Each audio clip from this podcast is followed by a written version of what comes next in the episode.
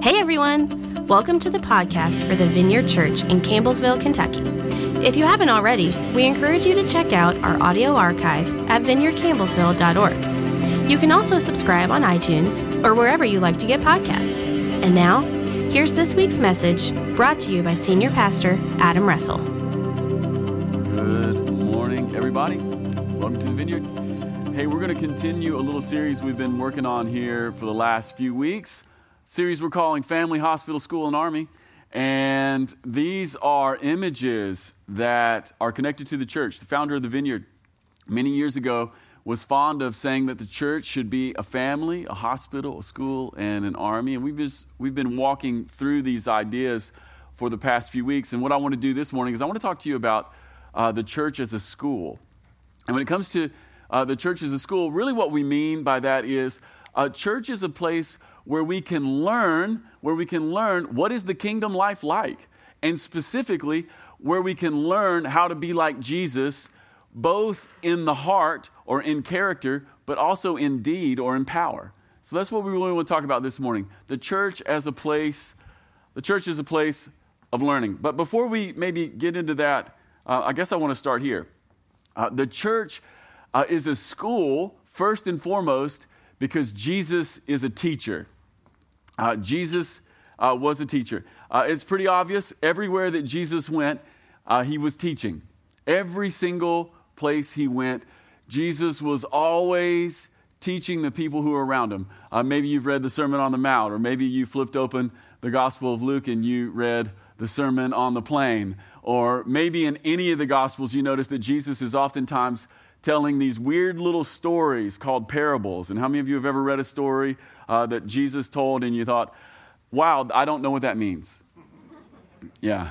Uh, the parables are not obvious. I just want to say that. Like some of, teaching, some of Jesus' teaching, it like works the opposite of most of our current teaching. Like he would tell these stories that are not obvious. Uh, Jesus was not just teaching with words, though. Jesus would oftentimes also teach with the things that he did just by being who he is. Like if you if you just followed jesus around and watched him he's modeling the kingdom life right? And so there's something about jesus' methods. Uh, he would communicate with words. He'd tell stories. He asked guys to follow him. And he would say just watch me. Just watch me. And then after a certain period of time jesus did the thing that any good teacher did. He would turn to his students and he would say now what? You do it like, you do, do what, Jesus? Everything that I've been doing, you do it. And, and here's what's crazy. Here's what's crazy. Uh, it actually worked. It actually, it actually flipping worked. Uh, the people that Jesus called to him, they actually became like him. They actually became like him. It's one of my favorite things about the whole story.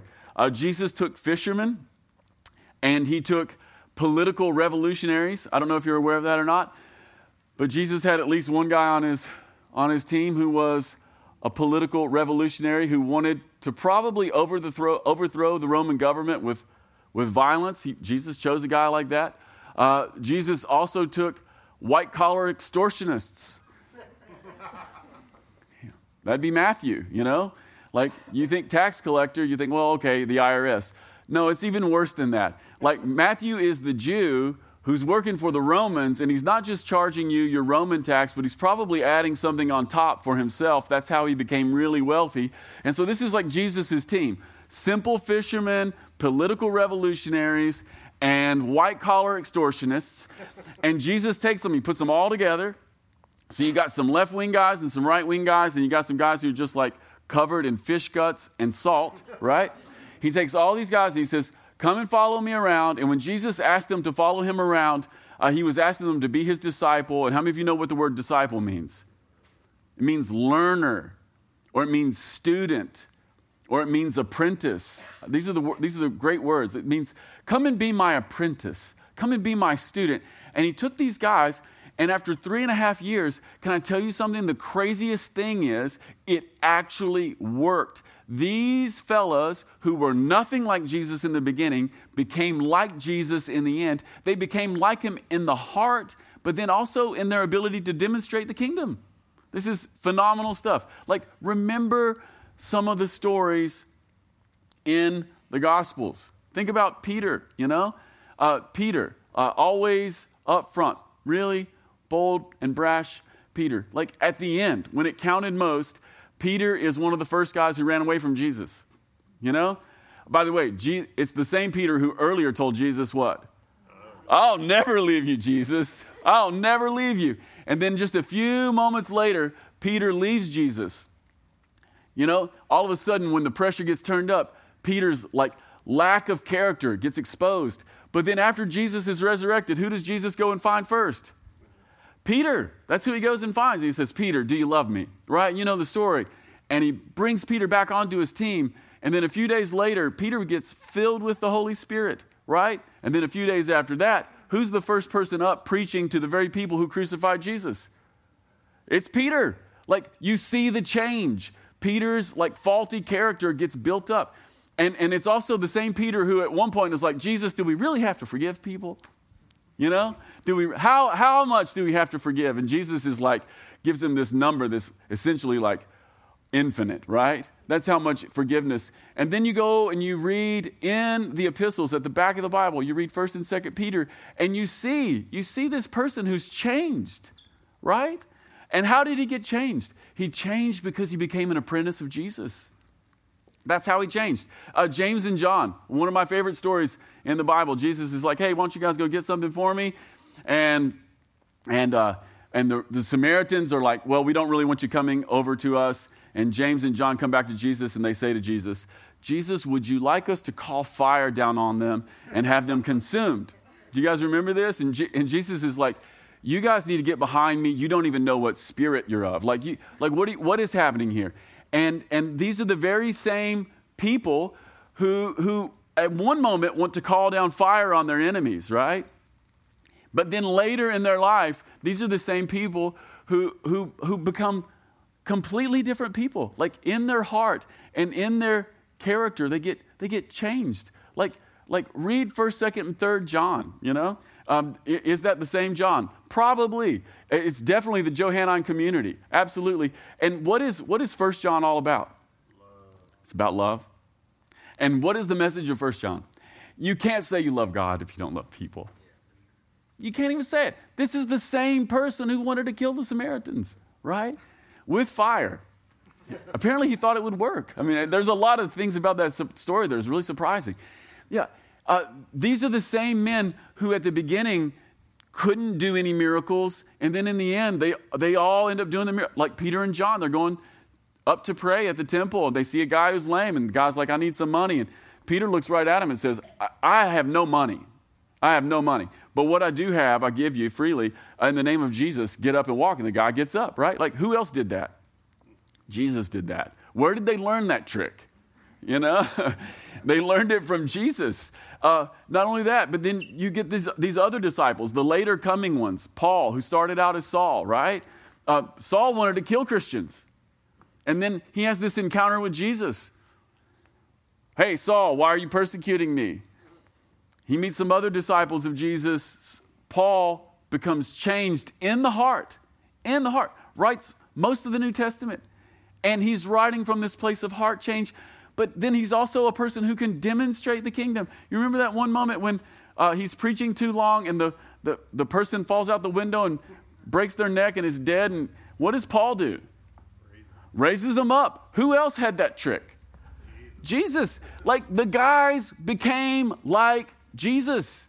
Why? Because Jesus is a teacher. Because Jesus is a teacher.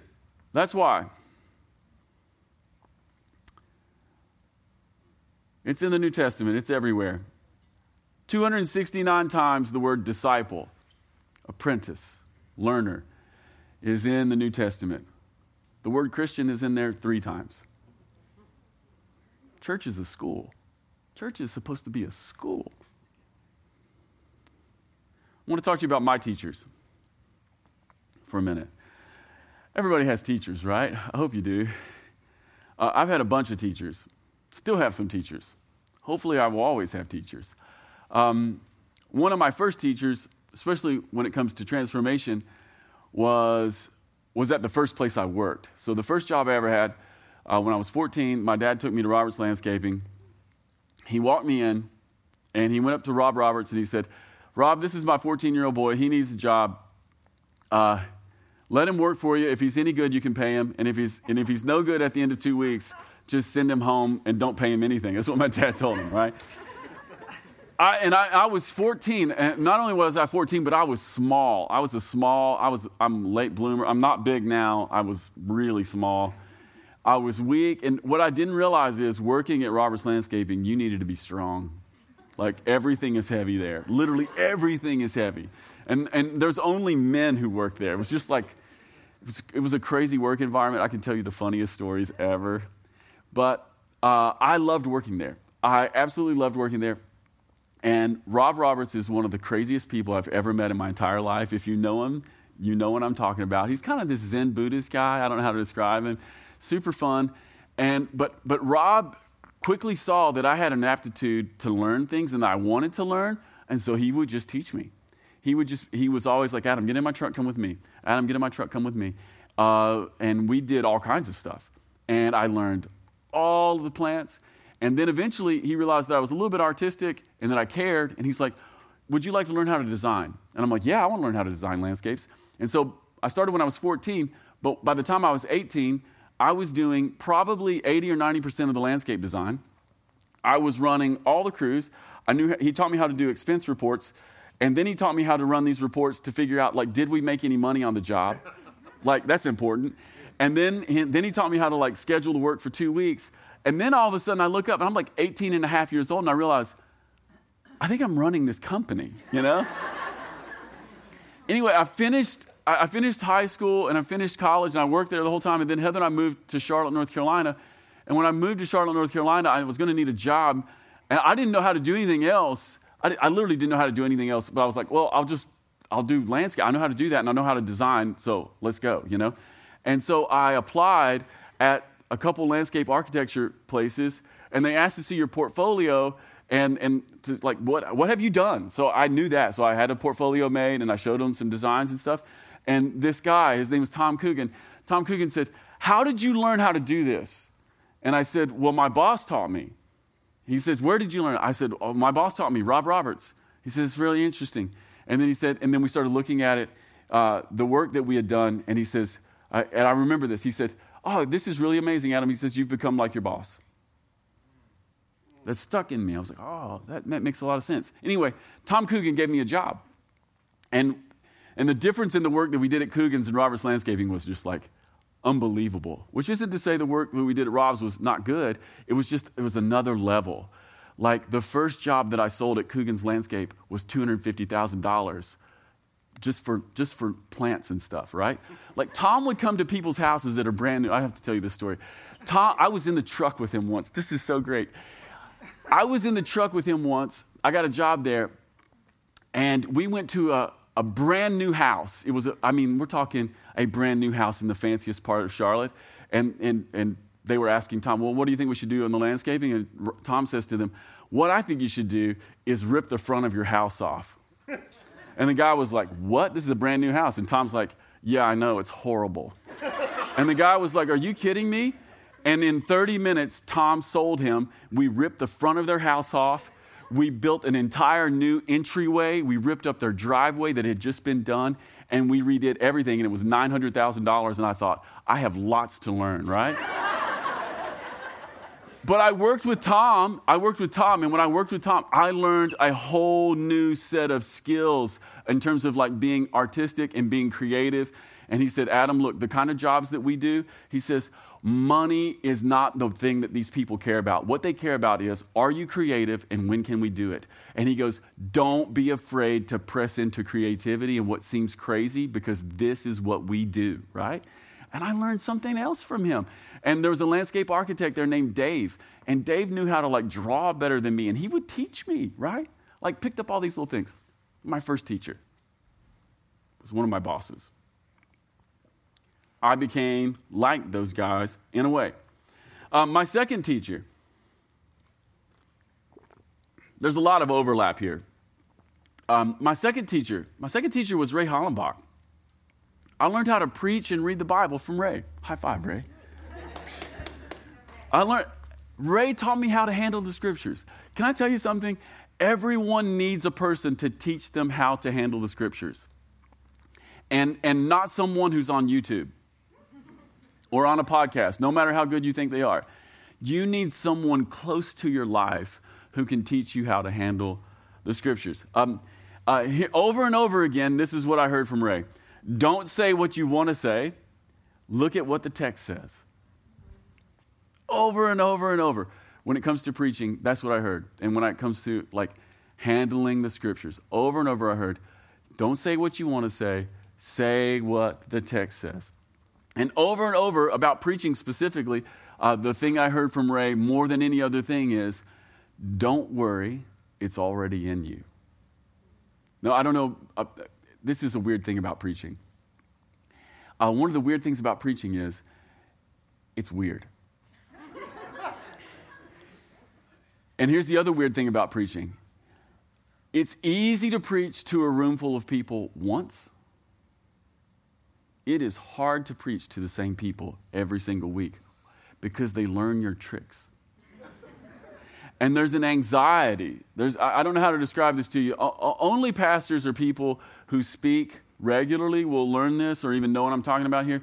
But there is an anxiety that comes with preaching uh, um, regularly every Sunday to the same group of people. Um, when I first started preaching, I, I, would, I would step off the stage or whatever at church, and the service would be over, and immediately the anxiety of next week would come on me. Like it just, it just, it's there. It's like, oh man, I gotta, I don't know what I'm, what are we doing? I don't know. You know, I mean, it was just anxiety. And the first few years that I that I was preaching here, I'm sorry for, if you were here, but but the thing the thing that Ray told me a million times is, don't worry, it's already in you. And what he was teaching me is the confidence that the Spirit is actually in me and is at work. And that if he's called me to this work, that he will help me. That's the thing my teacher taught me. That I didn't have to like I didn't have to do this. I could like let it go because it's already here. And, and here's the weird part. After two years, I started to believe it. I started to believe it. But Ray, Ray's my Ray's one of my teachers. He's still one of my teachers. Um, third teacher I'll tell you about. Uh, my third teacher is my mom. Uh, my mom's an amazing cook. My favorite food in the world is the food that she makes. Shout out to mom. High five. Ask my kids. Isn't it true? Mimi's got, look, they're clapping. Mimi, like when Mimi invites us over for Sunday lunch, the kids are like, Dad, we're going to Mimi, you know? Yeah. Uh, uh, a few years ago, I, I, I, started to learn a few things that mom makes. You know? Uh, how many of you know that your family maybe has some recipes or something. There's every family has their thing they take to the potluck. I guess that's what I'm trying to say. And you don't take your worst thing, right? You take your best thing. And and it, this occurred to me a few years ago. Uh, there's in my family, it's just I have one sister. It's uh, me and Amanda. And it occurred to me the other. I'm like 43, you know. And I had this thought a few years ago. You know, if none of us learns how to cook the things that mom knows, when mom's gone, it's over. Like there, there's a and here's what i there's like a fam and by the way there's a family story in these these dishes. There's not just food. It's not just something that tastes good but it's like your family heritage is in there somewhere. And so you should learn it right? You know and and so i went to mom and I, the thing that started this off for me was mom makes these little maybe it, it'd probably be nothing to most people, but I think they're incredible. Mom makes these little cornbread stuffing balls at Thanksgiving that are ridiculous, you know? And when I meet people from the north who are like, yeah, we eat stuffing that's like spread out in the, I'm like, get that garbage out of here. you know, I want the cornbread stuffing balls that my mom makes. And I realized most people don't even really know, like, you gotta kind of gotta be from the south to even know what that is. And it, it, I was like, I got to learn how to do this. And so Amanda and I went over and we were like, Mom, teach us how to do this. She's like, Well, and classic mom, she's like, Well, you just get a green bowl and, you know, you just do this. I'm like, No, green bowl? Like, how much? She's like, Well, I don't know. And mom's just like, doing things, right? And I'm like, this doesn't work. This literally doesn't work. Anyway, we kept going back and we working on it. And okay, so here's the end of this story. I can make stuffing balls that are kind of like my mom's. It's an approximation. Hers are infinitely better than mine, right? I can fry thin pork chops kind of like my mother. It's an approximation. We're working on it, right? But, th- but this is what it means to be a student or an apprentice. Like you, you learn from the master. Uh, one more little tiny story.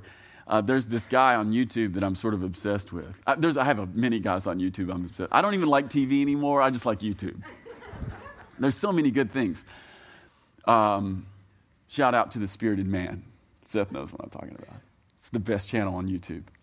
But there's another guy on YouTube, and, and it's this guy. It's this little Mexican guy on YouTube from LA. He has an incredible channel. It's called Brian the Bootmaker. Anybody ever watch Brian the Bootmaker? And it's just videos of him, it's, a, it's videos of him making like handmade boots that are the coolest boots. They're like work boots, they're the coolest boots. And they're like 1200 bucks. And I'm going to have a pair. I'm like, I don't know how, I'm going to have a pair. And I want them made by Brian. I want, but it's so sweet. Brian is probably 28. Uh, his waiting list for a pair of boots is like, I think, like two or three years now. Um, and he makes the most amazing boots. Every single thing is done by hand. He cuts out all the leather by hand. He stitches everything by hand. Like there's no, there's no, there's no robot anywhere in the process. And then he will, uh, he will very, very frequently, he will very frequently bring his teacher into the YouTube video with him, and with almost with tears in his eyes, he will thank his teacher for teaching him. He's been an apprentice there, right? Yeah, that's what it means to be a student of Jesus. You, you follow him around and you learn his stuff. It's the same with Jesus. Jesus is the teacher and church is the school, and you might be thinking, well, what is the curriculum? Well, it's to be like him in the heart and in action, to learn the character and power of Jesus. Uh, some people want to learn the power of Jesus. They want to learn the spiritual gifts, and some people want to grow fruits of the Spirit. But here at the Vineyard, we want both. We want both disciples. That's it. All right. I've been talking a lot and I haven't even read the scriptures. This is illegal. uh, Rachel, can we put up can we put up Matthew 28? This is like the very very end of the gospels. Look at look at some of Jesus' final words to his disciples, to his apprentices. Jesus came and told his students, I've been given all authority in heaven and on earth.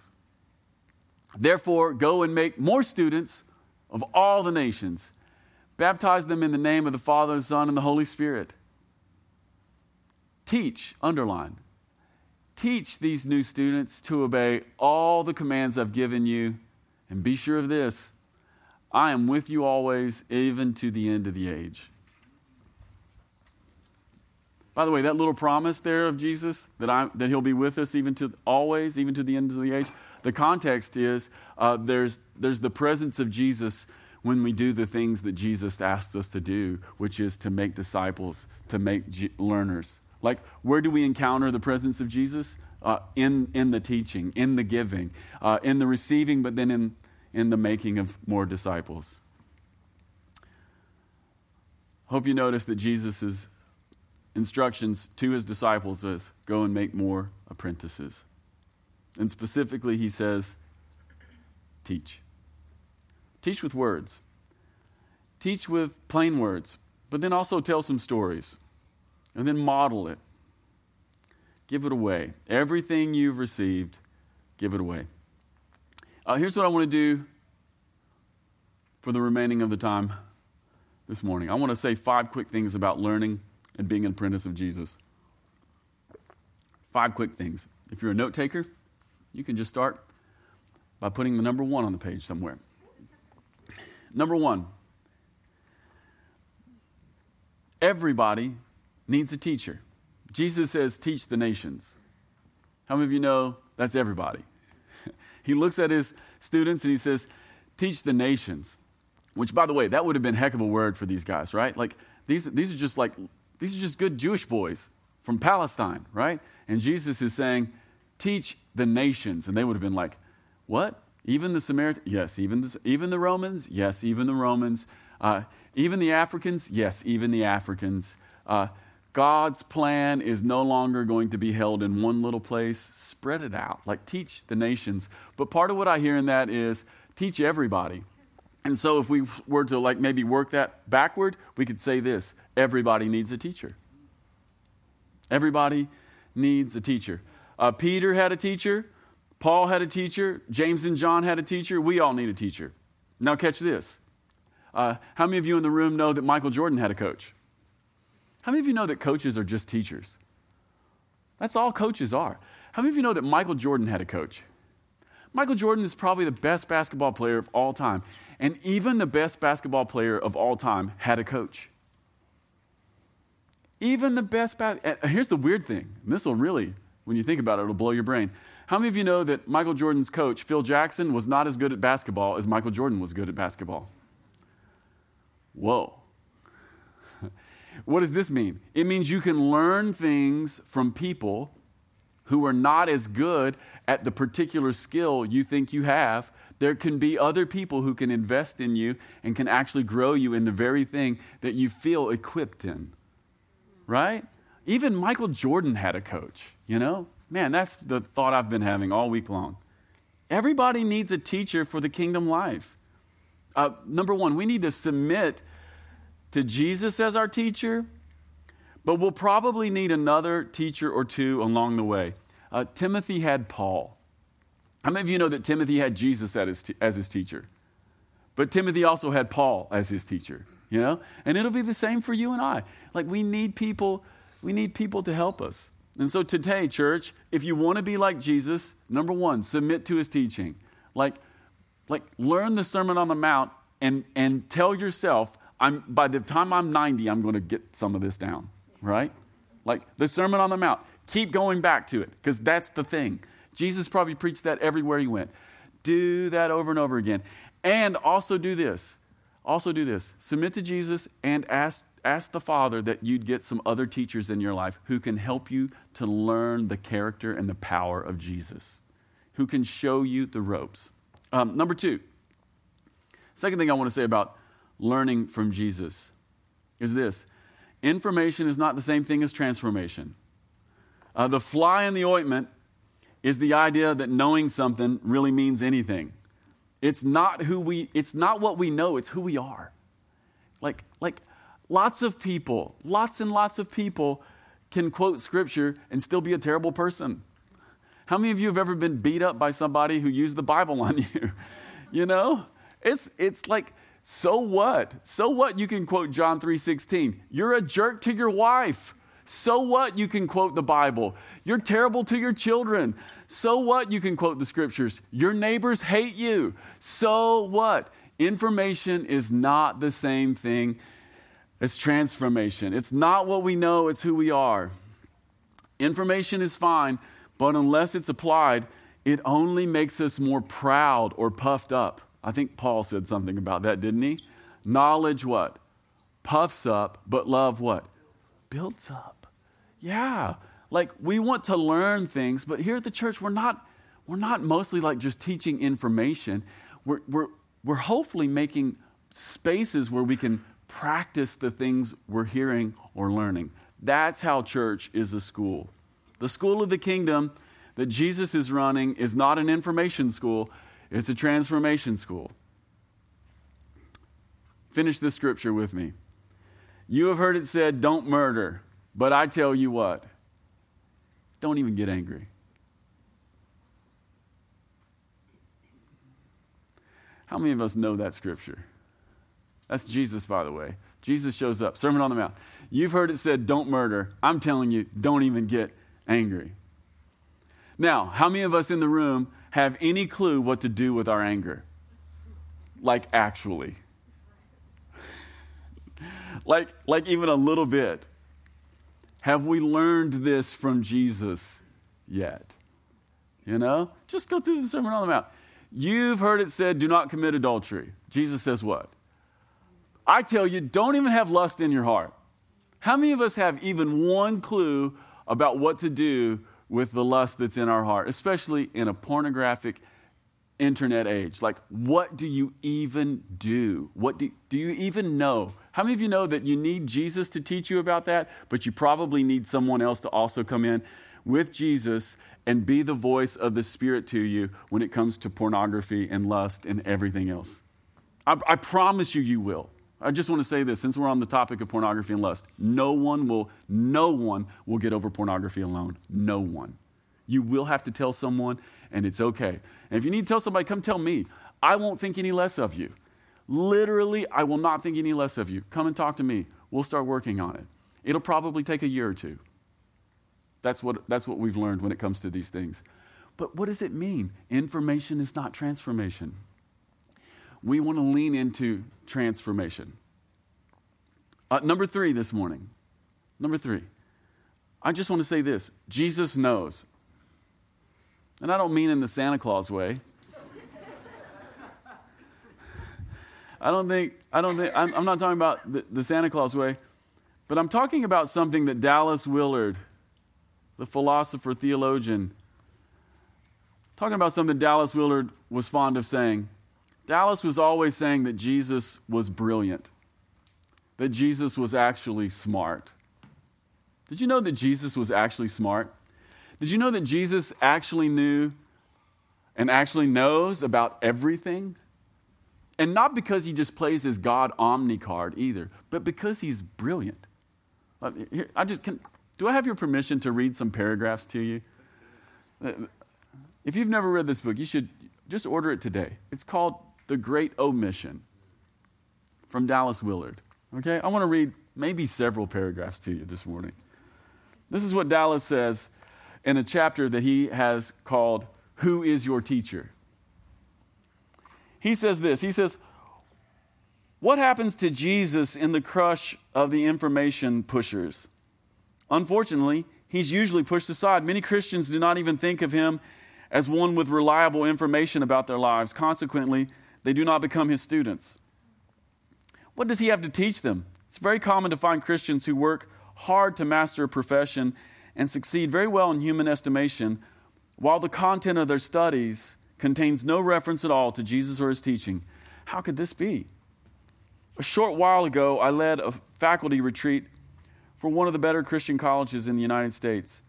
And in my opening presentation, I told the group that the important question was to consider what Jesus himself would say to them if he were the speaker at their retreat. I indicated my own conviction that he would ask them this one simple question Why don't you respect me in your various fields of study and expertise? Why don't you recognize me as the master of research and knowledge in your fields? The response of Christian professionals was interesting to observe, to say the least. Some thought that the question was entirely appropriate. Many were unsure exactly of what I was saying, and quite a number responded with, Are you serious?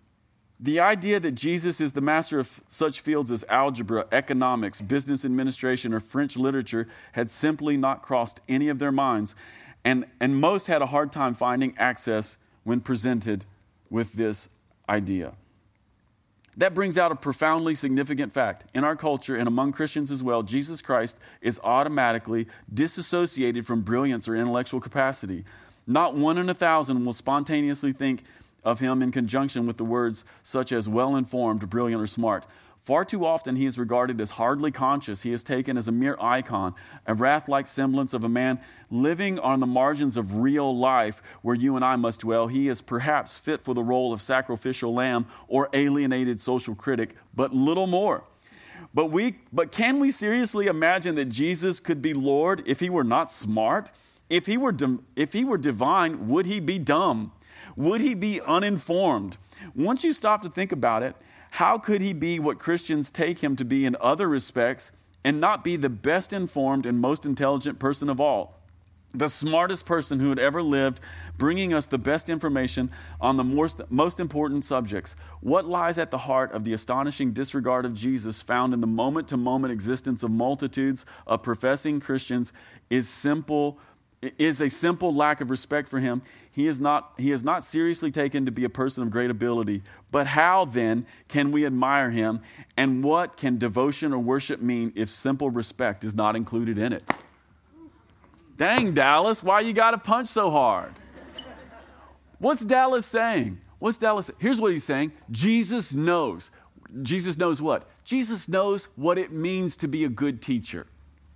Jesus knows what it means to be a good economist.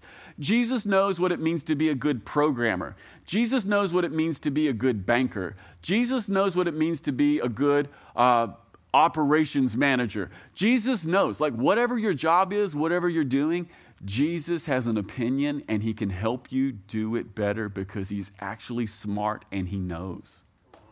He knows. Like, Jesus actually knows. Whatever we do, we, we should begin to invite Jesus, the teacher, into it. You know, like make that your spiritual practice for 30 days. Like everybody in here has a job. Begin to say, Jesus, would you come to my job and would you teach me things that I don't yet know? Jesus is the best. He actually knows. Jesus is an amazing designer. Jesus is an amazing mom. Jesus is an amazing friend. All right, we can do that all day long. Number four. Number four, we never stop learning. Number four, we never stop learning. The student of Jesus thing never stops. Look at the text this morning. Jesus says to the disciples who have been following him around for years, Go and teach. These guys have been following him around for years, and he says, Now you've learned, now go and teach. Uh, how many of you have ever learned something but then had to turn around and teach it and realize, Holy crap, I don't know what I'm doing? Yeah, so when Jesus tells the learners to go and be teachers, he's actually inviting them into deeper learning. Yeah. Uh, what does this mean? It means we never stop learning. Like the humility of, of being a learner, uh, it's, it's always a part of Christian character. Uh, the, idea, the idea that Christians ever become like haughty experts, it's so foreign to the heart of Jesus. Over and over again, we're learners, deeper levels. God will eventually teach us all about forgiveness. He'll teach us all about forgiveness. And we'll have to forgive a family member or a spouse. If you stay married long enough, you will have to forgive your significant other. And how many of you know that after a while, you figure it out? You're like, okay, my spouse wounded me, but we talk about it. I forgive. We keep loving each other and we move on, right? And then how many of you know when you learn how to forgive your spouse, eventually eventually you'll have to forgive somebody who like really betrays you, like your next door neighbor or your best friend. And how many of you know that's really different all of a sudden? And sometimes the relationship you have with your spouse, sometimes that forgiveness muscle memory is not the same as the one that's required. And all of a sudden, we have to learn again, don't we? Like deeper learning. There's always like deeper learning. We never stop, even if we're leaning into it for years. Uh, here's something that God's been teaching me over the last five years. I'll try to keep this quick. Here's something God's been teaching me for the last five years. I only, I only got language, I literally only got language for it like last year. But He's been working this in my life for five years, maybe, maybe longer, maybe seven. God has been teaching me about the fast and the slow work of God. I literally, I only got that language last year in a conversation with a friend. But, but Jesus has been teaching me about the fast and slow work of God. I don't know if you're aware of this or not, but like some of what God will do in your life is fast, instantaneous. It's like miraculous. You like like God wants to heal people. He does heal people. I've seen it in the last 2 weeks. Like like you just lay hands, you pray a simple prayer. It seems very insignificant and like it's like the fast work of God breaks into the moment and then everything's fine. I can tell you another story this week. Uh, I can't tell the story. this is one of the weird things about being a pastor. You have so many stories that you can't tell here. You have to travel and then you can tell them. And now you can't even tell those because of the stupid internet. But another amazing, like this week, another amazing, like prayer intervention, like there, and you can't frame it any other way other than it, this is God at work, and He just, it's the fast, instantaneous, miraculous, here we go, Holy Spirit work of God changes it all right here, right? But how many of you know He doesn't just work like that? In fact, mostly what He does is the slow work of God. It's like seasons and gestation. You know, there's spring, uh, which is planting, there's summer, which is go- growing and cultivation, then there's harvest. And then after harvest, there is winter, and winter is the design of God. And everyone in here will experience winter. And when you experience winter, God is not forsaking you. And if you, if you, get, if you get the instantaneous, you will also get the slow, and you cannot prefer one over the other. If you do, you will miss at least half of what God is doing in the world. This is just something God's been teaching me for the last like five years. And it's really important, especially at a church like the Vineyard, where we want to pray for people, you know? Because a lot of people here think, well, we're charismatics and we, just, we can just pray things, we can just proclaim things. Uh, and we do. And can I tell you something else? There are some things that will happen in your life that you will not be able to break off with a prayer. There are some things that will not go away, and you will not be able to walk around it. You will have to walk through it. You just will. You just will. And, and it doesn't mean that God has forsaken you. Like, this is some of the stuff that God's been teaching me. Like, what has He been teaching you? We're always learners. Always learn. Okay, number five. Everybody's a student, and eventually everybody's a teacher. We're all apprentices to Jesus, learning his heart and ways, but we're also being charged to teach others. Uh, everybody here, everyone here who's an apprentice to Jesus, the thing that Jesus is also saying to you this morning is this please teach someone else. Someone else. Bring someone along. What, what have you received from Jesus? It's that very thing that he would like you to pass on to someone else. The thing, the thing that you've received from him, maybe what you've received from God, like the thing that's on the surface is uh, you just got saved. Like you were a wreck, you were like a sinner, and God plucked you out, and you're like, oh my gosh, like hell was all around me, and now I feel the love and the kindness of God, and that's what you have. Share it with someone. Just and literally, this is this is what you do. You just tell the story. That's literally all you do. You just tell the story, and He does the thing. Or or, or maybe or maybe maybe God has been uh, maybe God is like in the last few months. Maybe God has done something like you've seen some people physically healed. Uh, teach someone else. Don't just tell the story. Teach someone else who's interested in that. Teach them how to pray for the sick without making the sick like a notch on your belt. Uh, teach someone how to pray for the sick and like care for them. Teach somebody else the compassion and, and, and, and the collision of compassion and faith that's been working in your life. Like, teach somebody. Like, you can pass this stuff along. Maybe, maybe you've learned, maybe you've learned forgiveness. Maybe you've experienced like a deep betrayal in your life and you've gotten over it.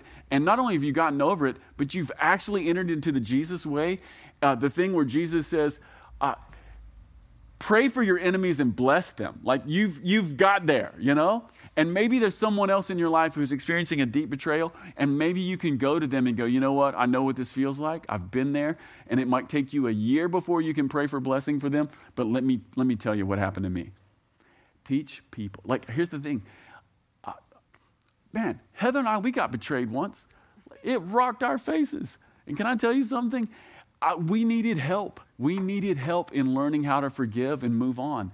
And, and praise the Lord, somebody came and was our teacher. Everybody here is a student, everybody here is a teacher. Good? Good, yeah. All right, all right, all right. I think that's enough words. It's enough words. Thanks again for stopping by the podcast of the Vineyard Church in Campbellsville, Kentucky. If you'd like to keep up with what's happening at the Vineyard, you can follow us on social media. Until next time.